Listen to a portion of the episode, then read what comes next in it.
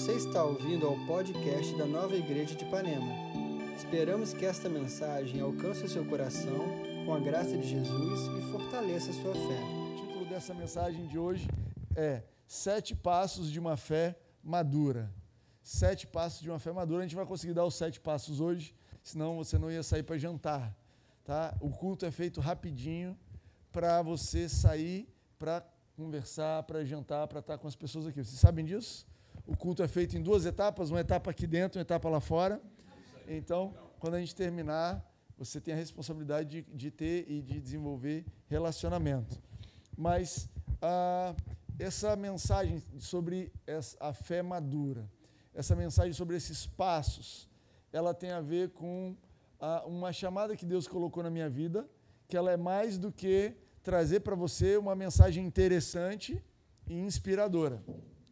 É, eu acho ótimo, de vez em quando, algumas falam assim, que legal a mensagem, eu fiquei inspirado. Amém, é bom que você sinta inspirado pela palavra de Deus. Ah, de vez em quando as pessoas falam, olha que interessante aquilo que você falou, e eu acho isso ótimo. Mas uma das minhas tarefas como ah, pastor dessa igreja, como um dos pastores, um dos líderes dessa igreja, é te ajudar a amadurecer espiritualmente. Amadurecer espiritualmente. Esse amadurecimento não é uma coisa que acontece de forma automática. Ah, o objetivo é que você é, possa se dar conta de como é que isso está acontecendo na sua vida. Esse amadurecimento, né? A gente está acostumado com a vida natural. Então você pergunta assim: quantos anos tem esse bebê? Ah, esse bebê tem dois anos. Então você já sabe o quê? Esse bebê provavelmente já anda e ele está na fase de começar a falar uma coisa ou outra, certo? Mães aí de plantão? Esse bebê tem 5 anos de idade, já não lembro o que uma criança de 5 anos faz. Está aprendendo no banheiro, talvez? Tirar a fralda? Já aprendeu? Eu tenho três que sobreviveram a um pai que não sabe exatamente as etapas. Mas eu fui um bom pai. É, e Deus é, tem misericórdia dos meus filhos também. Mas você vai perguntando da idade e você sabe mais ou menos a etapa que deveria estar. Espiritualmente não é assim. Espiritualmente você, olha, eu tenho um ano de convertido, tenho dois anos de convertido, tenho dez anos de convertido, tenho 30 anos que eu entreguei minha vida para Jesus. Isso não quer dizer que você já está no estágio A, B ou C. Espiritualmente depende de quão disposto você está. Espiritualmente depende de um coração aberto a aprender. Por isso que a mensagem que a gente traz aqui, ela é sempre um convite e um desafio para você renovar sua mente, para você abrir, mudar de mentalidade, para você e para mim, tá?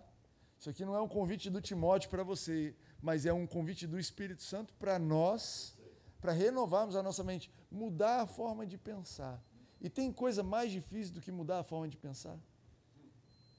Por quê? Se eu penso assim, é porque assim faz sentido para mim. Concorda? Pô, pensar de outro jeito envolve a abrir mão talvez da minha lógica, da minha razão, mas envolve também agir pela fé. Jesus, eu não entendo a tua palavra dizendo isso, mas eu creio na tua palavra dizendo isso e eu vou abraçar essa nova forma de mentalidade, eu vou abraçar essa opinião, eu vou abraçar esse novo conceito sobre esse assunto e vou avançar. Ah, o Paulo escrevendo para Timóteo, ele escreve ali em 2 Timóteo 3, ele diz assim que nos últimos tempos ele falou assim: Olha, Timóteo, Jesus veio, morreu, ressuscitou. Paulo estava ali no, no, momento escrevendo para a igreja, para pessoas como eu e você. E ele falou assim: Olha, nos últimos tempos, coisas horríveis vão acontecer. Depois eu quero te convidar a ler lá. E ele fala assim: as pessoas vão ser egoístas, as pessoas vão ser avarentas, as pessoas não vão respeitar a família. Ele dá uma sequência de, de coisas e ele fala assim: olha, nos últimos tempos as pessoas vão aprender constantemente, que para eu não errar aqui, elas vão estar sempre aprendendo, mas jamais conseguindo chegar ao conhecimento da verdade. Tem ideia do que é isso? Pessoas cristãos que estão ouvindo a palavra da verdade, pessoas que estão sendo expostas ao ensinamento, mas nunca chega lá. Por quê? Ouve, mas aquilo não muda a sua mente. Ouve, mas não encontra um coração aberto a amadurecer e aí você passa um ano, cinco anos, dez anos, você cria raiz na igreja, você tem uma cadeira própria, todo mundo te conhece, mas o teu coração, você não está aberto para amadurecer. E o que, que isso significa? Significa que você não vai para o céu? Não. Deus é tão misericordioso que renovar nossa mente não é condição para ir para o céu. Renovar nossa mente é condição para você experimentar o que Deus tem para você aqui. Se você está disposto a esperar tantos anos para experimentar no céu, aí é a tua decisão. Mas eu quero te dizer que você pode experimentar o céu aqui. À medida que você renova a sua mente, você experimenta o céu no teu relacionamento. À medida que você transforma a sua forma de pensar em alinhamento com o que Deus tem, você passa a experimentar ah, o céu no, na tua carreira, o céu na tua saúde, o céu nas tuas palavras, o céu nas tuas emoções. Então, uma decisão que você e eu precisamos tomar todos os dias. Eu vou adiar a minha experiência de céu ou eu quero viver o céu aqui hoje? Eu vou adiar essa é, é, experimentar a boa, perfeita e agradável vontade de Deus ou eu quero vivê-la hoje? E Deus é tão bom com a gente, né? Ele deixa você e eu vivermos longe dessa vontade dele. Olha, você quer fazer do seu jeito? Tudo bem. Mas ele, por outro lado, a Bíblia fala que ele levantou a igreja, levantou pessoas, é, ministérios, pessoas com dons, pessoas, como o Felipe estava falando, generosas, para todo mundo se ajudar e se edificar. E aí Efésios 4 fala assim: o propósito desses dons, dessas, dessa comunidade que crê, é que não sejamos mais como crianças, levados de um lado para o outro pelas ondas, nem jogados de cá para lá por todo o vento de doutrina e pela astúcia e esperteza de homens que induzem ao erro. Você já caiu em algum esquema desse? Cara, achei que funcionava. Cadê meu sogro? Está por aqui? Não. Meu sogro gostava, eh, conta a história de antigamente caía na, caiu uma vez, ou sei lá, naqueles esquemas de pirâmide, sabe? Aquele negócio que você. É, não, traz mais um, traz dois. Então comprou, eu não me lembro exatamente da história, mas comprou lá, olha, esse, esse, esse produto aqui é ótimo, ele vai mudar a sua vida e você basta encontrar mais 130 pessoas que gostam desse negócio e você vai passando e vai ficar todo mundo rico, um milagre. E aí chega lá, pô, o que acontece? Cara, não é assim. Os primeiros ficaram bem, mas outros não, né? Esse, esse vento que leva, esse vento que leva a sua fé. Um dia você está crendo que é a saúde é perfeita, é para você. Um dia você está crendo que o teu relacionamento tem é, é, esperança. Um dia você está crendo que aquele teu milagre vai chegar. Daqui a pouco bate um vento. Uma notícia, um desânimo, uma preguiça, um diagnóstico, uma briga, uma ofensa, uma palavra cheia de malícia. E aí você é levado de um lado para o outro como um barco às ondas. Então, a Bíblia fala assim: é, o propósito é que não sejamos como criança. Antes, seguindo a verdade em amor, cresçamos em tudo naquele que é a cabeça, Cristo. Então, olha só, a igreja existe para que você possa crescer. Você vem ao culto, você vem à igreja para crescer. Você pode dizer isso para você, eu estou aqui para crescer. Mas não diz para mim, diz para você, eu estou aqui para crescer. É, isso aqui ainda é a introdução, tá, gente? Calma que vai melhorar. Ah, se você tomar uma decisão de crescer, eu vou te dizer o que vai acontecer. O diabo vai querer te resistir. Não tem, olha, eu, eu acho que uma das coisas prediletas do diabo é um cristão que não está nem aí para crescer. Eu acho que ele tem vários desses de estimação. Assim, não, esse cristão aqui é ótimo, deixa ele lá. Ele não quer crescer, ele não quer experimentar nada ele parou no tempo, ele não está amadurecendo. Eu jogo uma ondinha para cá, ó, ei, vai para lá. Eu jogo um ventinho para cá e ele já se desespera. Ó, olha a confusão no casamento dele. Ó, ó. Nossa, tá vendo?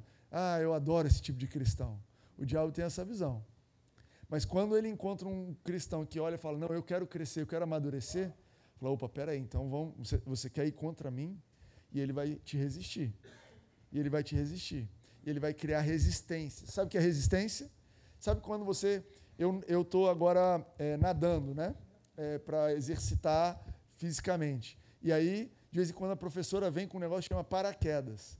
Irmão, se você nada e o seu professor vier com um negócio de paraquedas, você resiste ele, fala: não é isso que eu quero para a minha vida.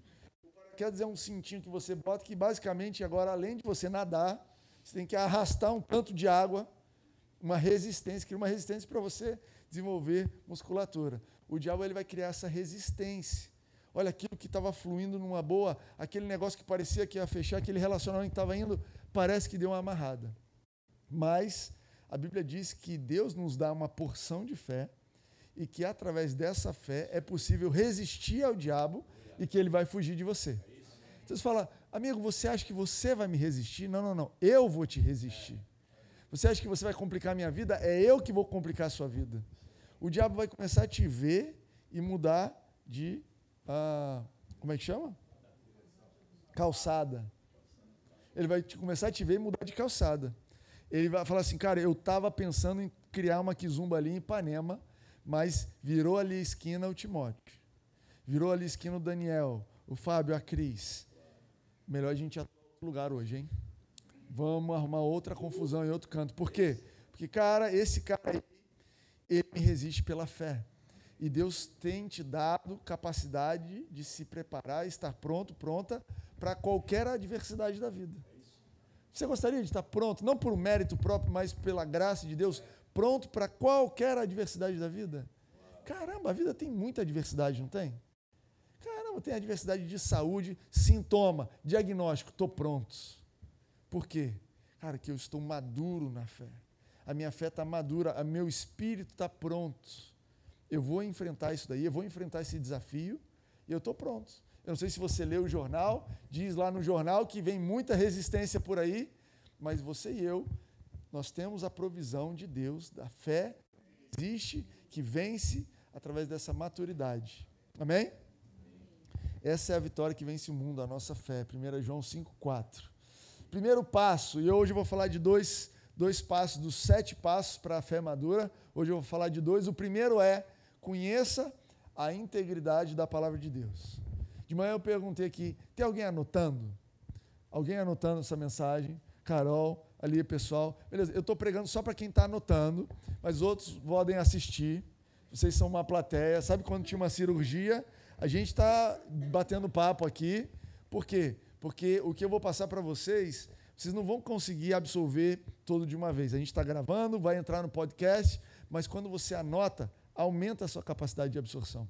E eu não tenho o menor interesse em ficar falando aqui se você não vai absorver.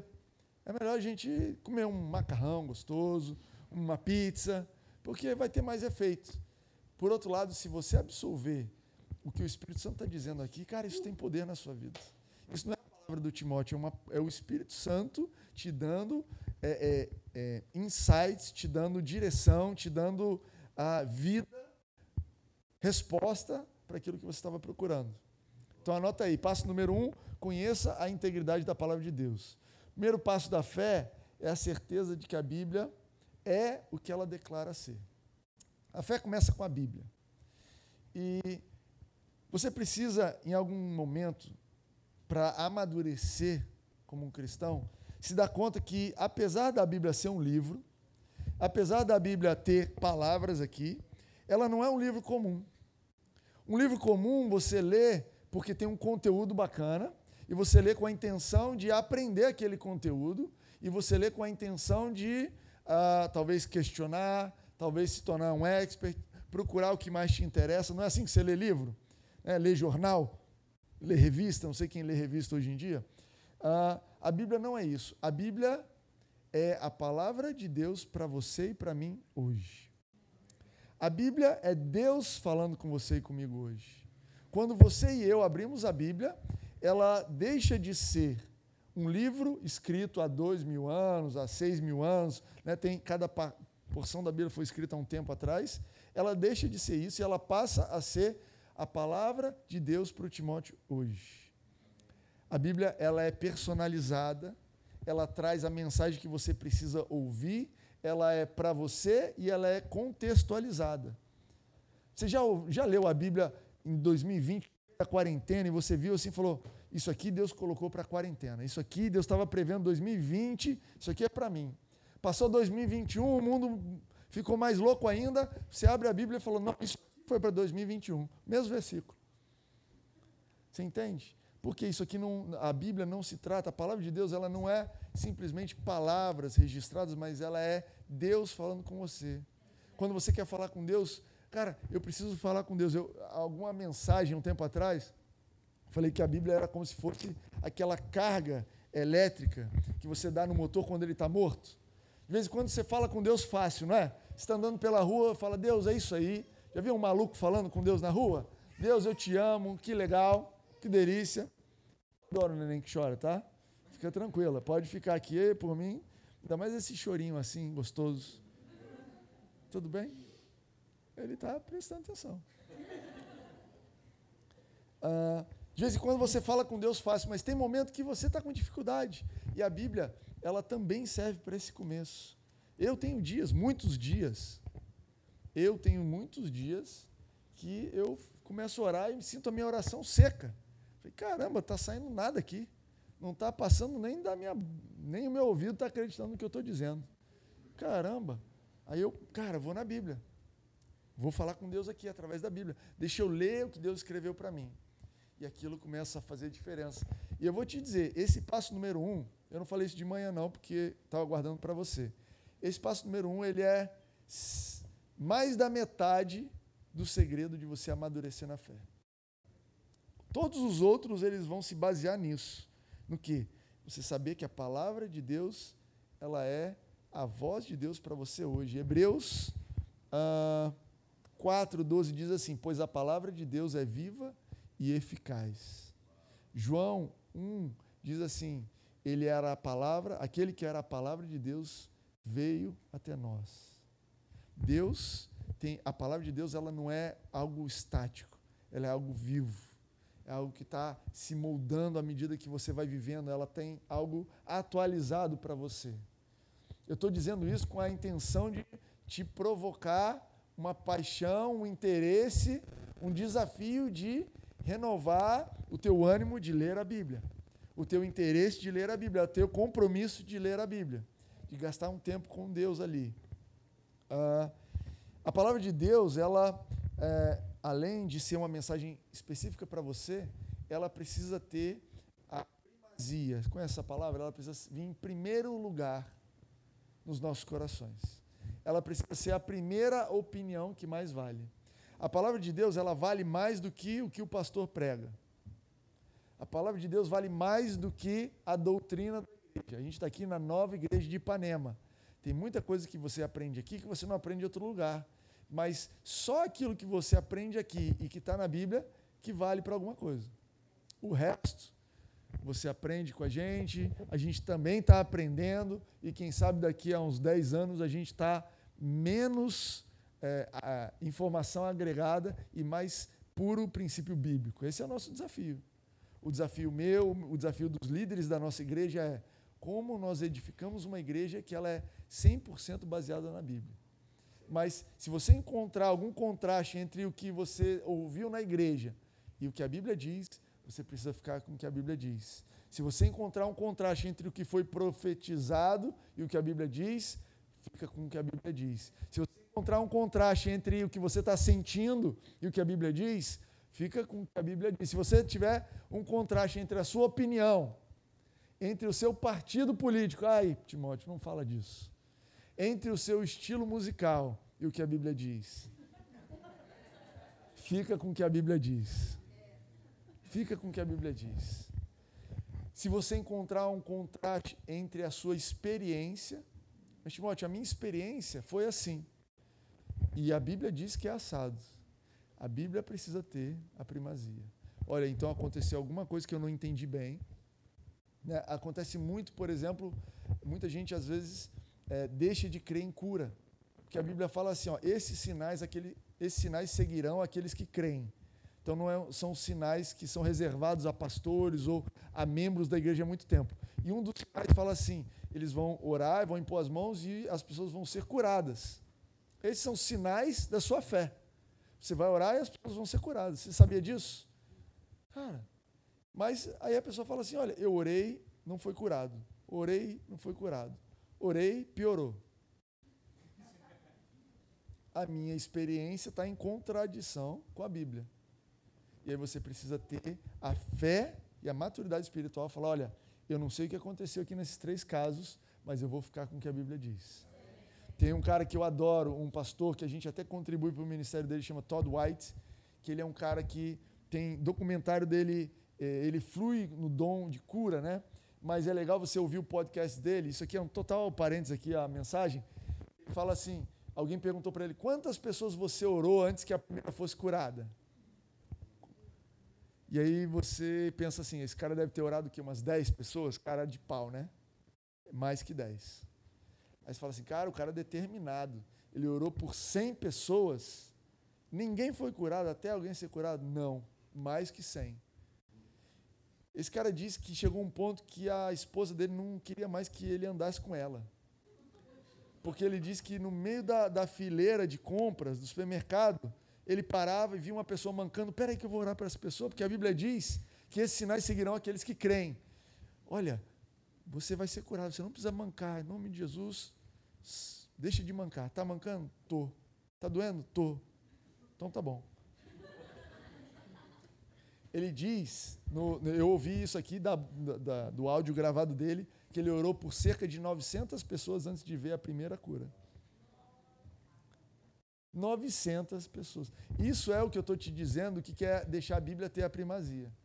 Esse cara no 850 falou: olha só, a minha experiência, e é uma larga experiência, já é estatístico, concorda? Olha, 850 pessoas já tem valor estatístico. Diz isso, mas a Bíblia diz que esses sinais seguirão aqueles que creem. Eu creio no que a Bíblia diz. Eu creio no que a Bíblia diz. E é lógico que a gente não é contra profecias, contra doutrinas, contra pregadores. A gente só está te dizendo que todas essas coisas precisam se alinhar ao que a Bíblia diz. Todas essas coisas precisam estar alinhadas ao que a Bíblia diz. Amém? Eu anotei aqui, meu pai está aqui, não estava de manhã. É surpreendente a quantidade de coisas que as pessoas creem e que não tem nenhum fundamento na palavra de Deus. Então a gente estava conversando outro dia sobre uma igreja rural. Você já, já ouviu falar de igreja rural? Não é Globo Rural, é igreja rural. Igreja rural é uma igreja que acontece na zona rural. Já ouviu falar de zona rural? Vem o seu alface, o seu tomate, né, onde o boi vive. Então, é, na zona rural, é, no meio da fazenda, existem missionários e eles plantam essas igrejinhas que as pessoas vêm de cavalo, vêm de longe, né, a igreja vem. E eu estava perguntando ao meu pai, falei, pai, eu lembro que na fazenda da minha avó, eu sou de Goiás, lá, é, quando eu era pequeno a gente frequentava a fazenda da minha avó, eu lembro que na fazenda da minha avó tinha uma história de uma igreja, mas eu nunca fui nessa igreja, o senhor já foi? Ah, eu já fui, Timóteo, mas era complicado. E ele estava falando que lá nessa igreja, eles acreditavam que jogar futebol era pecado. Tinha uma doutrina da igreja dizendo assim: olha, jogar futebol era pecado. E ele estava contando que uma, uma vez ele estava pregando, foi convidado a pregar, o pessoal estava feliz com a pregação, legal. Esse cara, Bené, bacana, até a hora que ele deu o exemplo do futebol. E aí o pessoal, ih, cara, esse cara aí está todo em pecado. Estou certo? É isso que a gente estava conversando. Talvez falando de perdoar, né? Quando aquele amigo entra num carrinho contra você, perdoa. Ih, cara. Mas o que? Não tem nenhuma base na palavra. Não tem nenhuma base na palavra. Você ouve, você não precisa confrontar, mas ter claro dentro de você o que a palavra diz. É, anotei aqui para vocês que estão anotando, vocês dois. Frequentemente, aceitamos o que os outros dizem a respeito da palavra, ao invés de verificarmos por nós mesmos o que a palavra de Deus realmente diz. A gente está numa geração assim. Uma geração. Por que, que o fake news ele pro, prolifera no nosso meio? Porque a gente aceita o que foi dito sem verificar a essência. Por preguiça, por desinteresse, ou qualquer outro motivo. A gente não pode ser assim com a palavra de Deus. O que eu digo aqui, precisa, você precisa anotar, porque minimamente você deveria ir na Bíblia, se o versículo que eu estou lendo está na sua Bíblia também. Minimamente você deveria olhar se o contexto condiz com o que está sendo ensinado aqui. E não só sobre o que eu estou falando, mas alguém comentou, alguém falou, ouvi um podcast, vi uma pregação no YouTube, vi um adesivo no carro. Cara, deixa eu ver o que a palavra diz. Por quê? Porque eu quero amadurecer na fé. Eu quero crescer, eu não quero ser uma pessoa levada por vento. Eu quero estar preparado, preparada para qualquer adversidade. Eu quero avançar, eu quero cumprir o que Deus tem para mim nessa terra e eu quero experimentar o céu aqui. E para experimentar o céu aqui, você precisa amadurecer. Amém?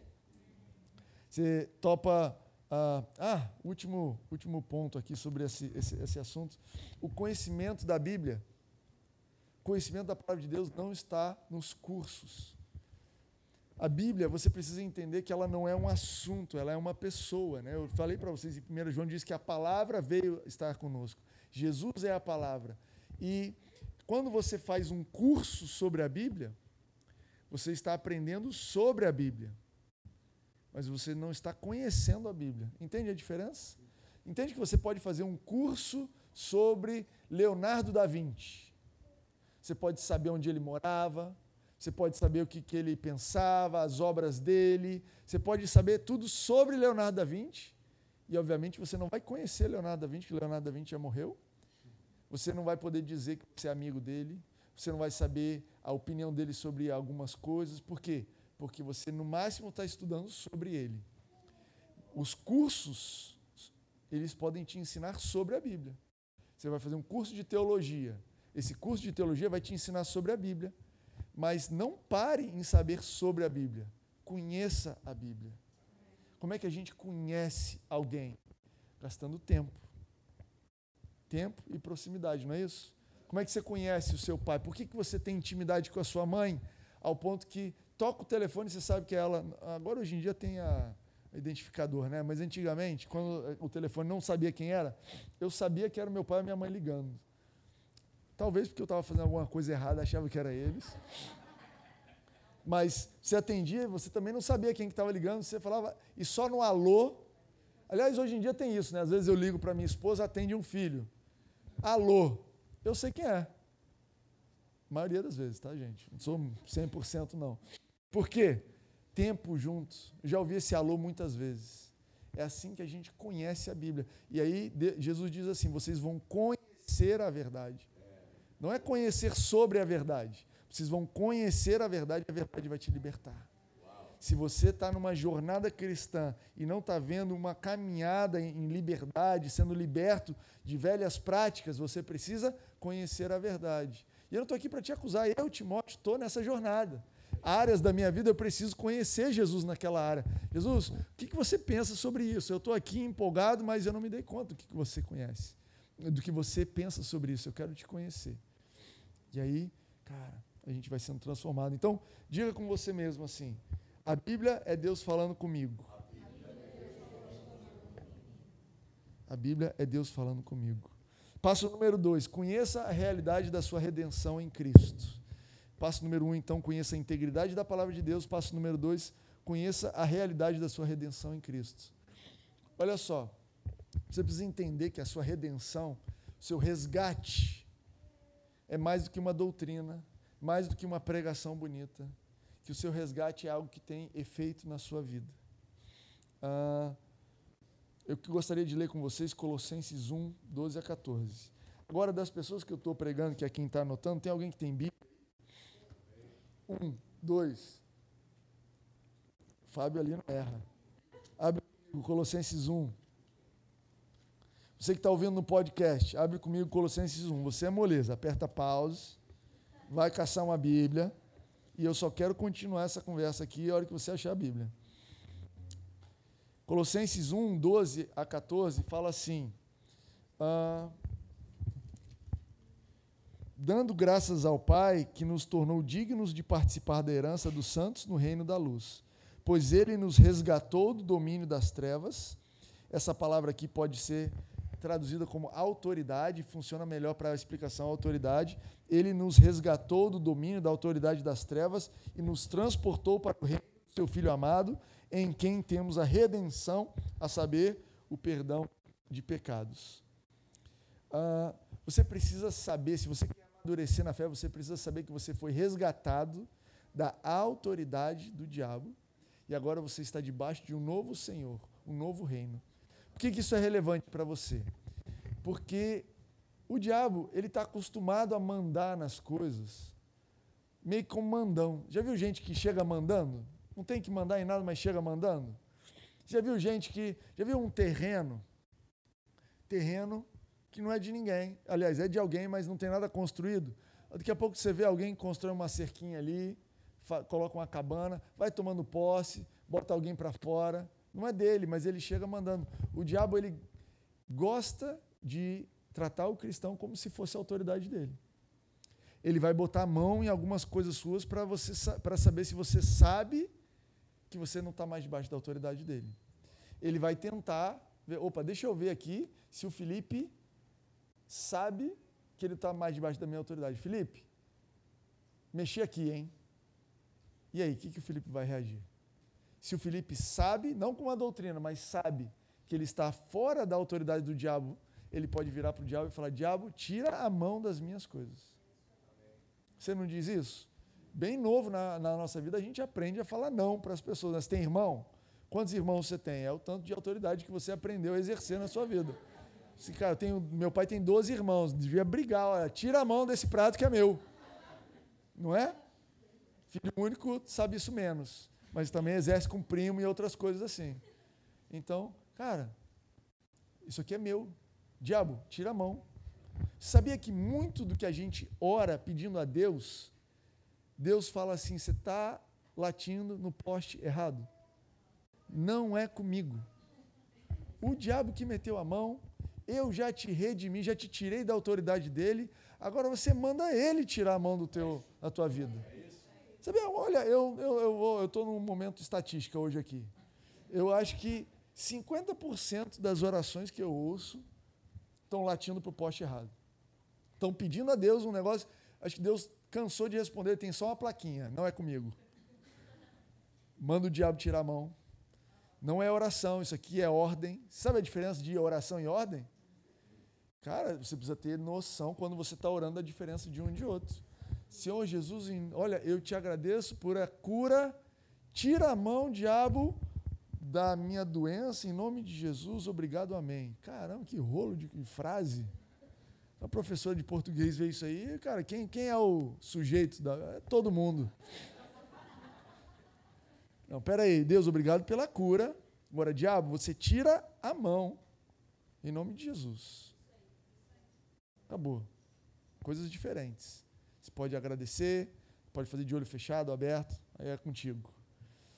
A base dessa redenção, desse resgate, foi o sangue de Jesus. Você sabe que a gente vai cear hoje, certo? Cadê o pessoal da recepção? Está aqui. Então tá bom.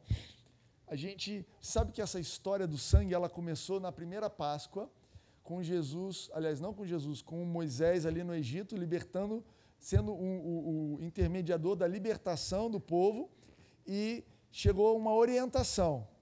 Presta atenção nisso que eu vou te dizer. Chegou uma orientação dizendo o seguinte: olha, vai passar uma praga, vai passar um anjo de morte aqui, e toda casa que tiver o sangue pintado, aquela casa não está sobre a autoridade desse anjo da morte. Olha a autoridade aqui de novo. Redimido, resgatado da autoridade da morte. Agora presta atenção. A ordem não dizia assim, ó, só para quem é dizimista. A ordem não dizia assim, olha, para quem está bem com a esposa. A ordem não dizia assim, olha, só para quem não tem nenhuma dor, só para quem não mentiu nessa semana, só para quem tem. Não dizia nada disso. Dizia assim: olha só, o critério é o sangue. Passou o sangue, está valendo. A gente sabe que hoje, eu estava pensando hoje, o primeiro exemplo que eu dei, eu falei, cara, Pode ter que o, o homem da casa, o homem da casa cria, foi lá, começou com Moisés, passou e as crianças estavam nem aí, todo mundo debaixo dessa benção. Mas eu fiquei pensando que a probabilidade maior é que um monte de mulher falou com o marido sobre esse sangue. O marido falou que não estava nem aí porque estava assistindo o jogo. E ela foi lá e passou o sangue, sem ele saber, na hora que ele foi dormir, e salvou a casa. Porque o critério não era quem passava o sangue, mas o sangue do cordeiro. Mais uma opinião pessoal.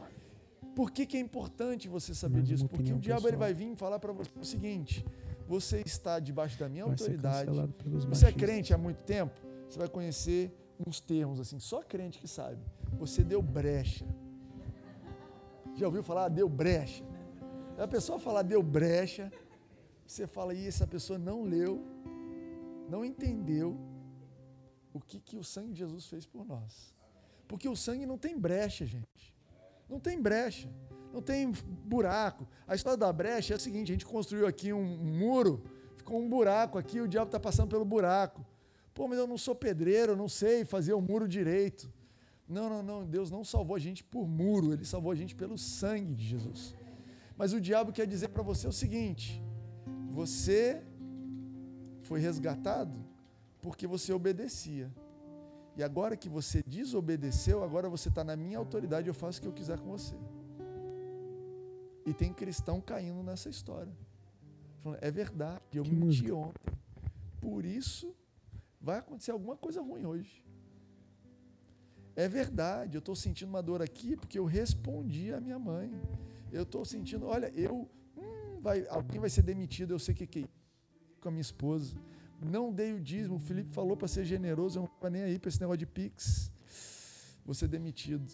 Isso é o diabo sutilmente dizendo o seguinte: você está na minha autoridade. Porque a autoridade é pelo mérito, pelo que você fez. E você, para crescer na fé e avançar e amadurecer na fé, você precisa dizer: diabo, olha só, eu não estou debaixo da sua autoridade por causa do sangue de Jesus. O sangue de Jesus continua válido, se você brigar ou não, continua válido continua válido. A base foi essa. Cabe a nós receber a fé, pela fé, a liberdade já conquistada de qualquer autoridade maligna. O versículo diz assim, ó: Pois ele nos resgatou do domínio das trevas. Isso aqui é futuro, presente ou passado? Frase. Ele nos resgatou do domínio das trevas. Ele vai te resgatar quando você for batizado. Ele vai te resgatar quando você concluir o curso alfa. Quando você. Não, ele já te resgatou. Então a ilustração aqui é a seguinte: o camarada, imagina um, um cara preso no presídio, cumpriu a pena dele, o juiz foi, julgou, e o juiz olha e fala assim: olha, legalmente já pagou a pena, está livre. Mas esse documento legal que dá liberdade a essa pessoa já foi feito. Mas esse documento, primeiro, precisa chegar ao conhecimento daquele preso. E é por isso que você e eu, a gente vem aqui. A Bíblia fala assim que o Espírito Santo nos foi dado para que nós entendamos aquilo que já nos foi dado gratuitamente. O Espírito Santo vem aqui, olha, deixa eu te explicar o que, que o sangue de Jesus te deu. Esse é o papel do Espírito Santo. Mas esse cara que está preso, ele precisa então saber e o que, que ele precisa fazer? ele precisa sair da cadeia. Concorda comigo? Se ele falar assim, não, mas olha só, eu entendi que eu estou livre. Entendi que eu já paguei a minha pena. Mas sabe o que é? Eu gosto dessa cela. Eu me apeguei a essas outras 35 pessoas aqui comigo. Eu gosto. Eu estou com medo de não saber viver lá fora. Porque aqui tem um esquema, né? É, é eu sei como é que funciona, eu sei onde está o perigo eu sei como é que eu me viro, eu estou afinal e eu não sei se eu consigo viver um novo tipo de vida. E olha, eu vou te dizer, se aquele preso não tomar a decisão de sair da prisão e aprender a viver uma nova vida, agora livre, como homem livre que ele já é, ele pode estar dormindo na prisão como homem livre, entende isso? Ó, legalmente você está livre, você só sair, a porta vai abrir, mas você está escolhendo ficar na prisão quando a gente fala sobre sermos redimidos e sobre entender a redenção, também diz respeito a você pegar e falar, cara, eu não vou mais viver debaixo disso aqui. Esse pecado não tem mais a ver com a minha vida. Essa prisão, esse tipo de vida, esse tipo de pensamento, esse tipo de ação, esse tipo de palavra não pertence a quem eu sou. Eu fui liberto, eu fui resgatado. Por que, que eu vou viver aqui? Por que, que eu vou viver nisso se eu fui resgatado?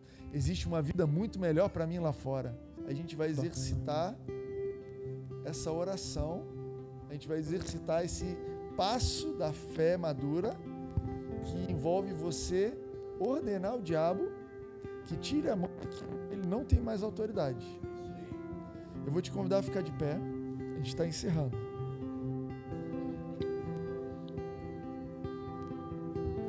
Vou te convidar a ficar de pé. Enquanto a gente está cantando e, e, e, antes da gente ceiar, eu quero te convidar a fechar os olhos e ouvir o Espírito Santo falando. E eu quero pedir, Espírito Santo, fala com cada um aqui, cada um de nós, eu incluso.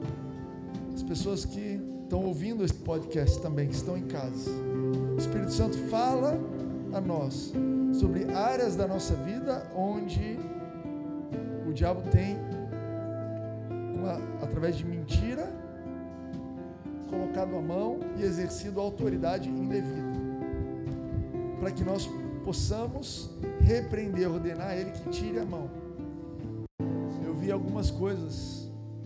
Eu vi uma decisão judicial estava retida, sendo desobstruído o diabo tirando a mão.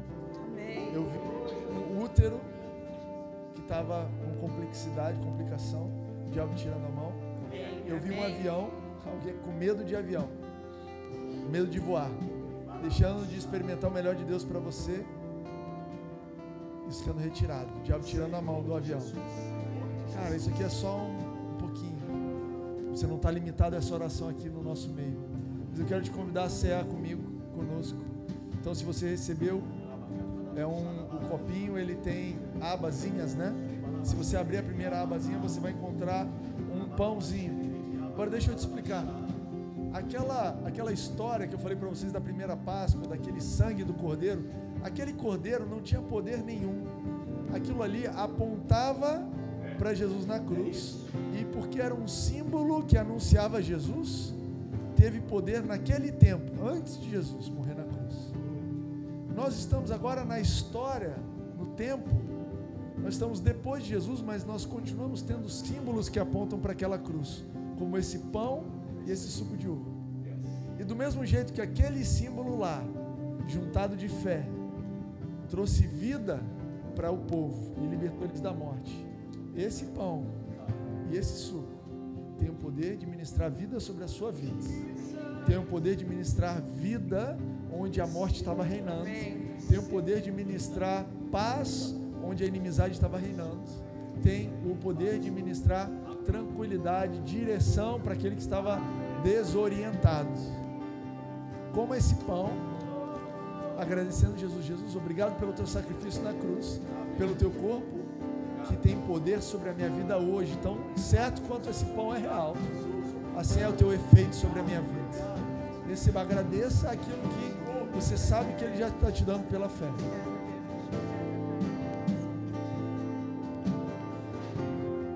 Forma, esse suco, então, se você abrir a segunda camada, você vai ter um suquinho de uva. E esse suco ele aponta para o sangue de Jesus que te resgatou.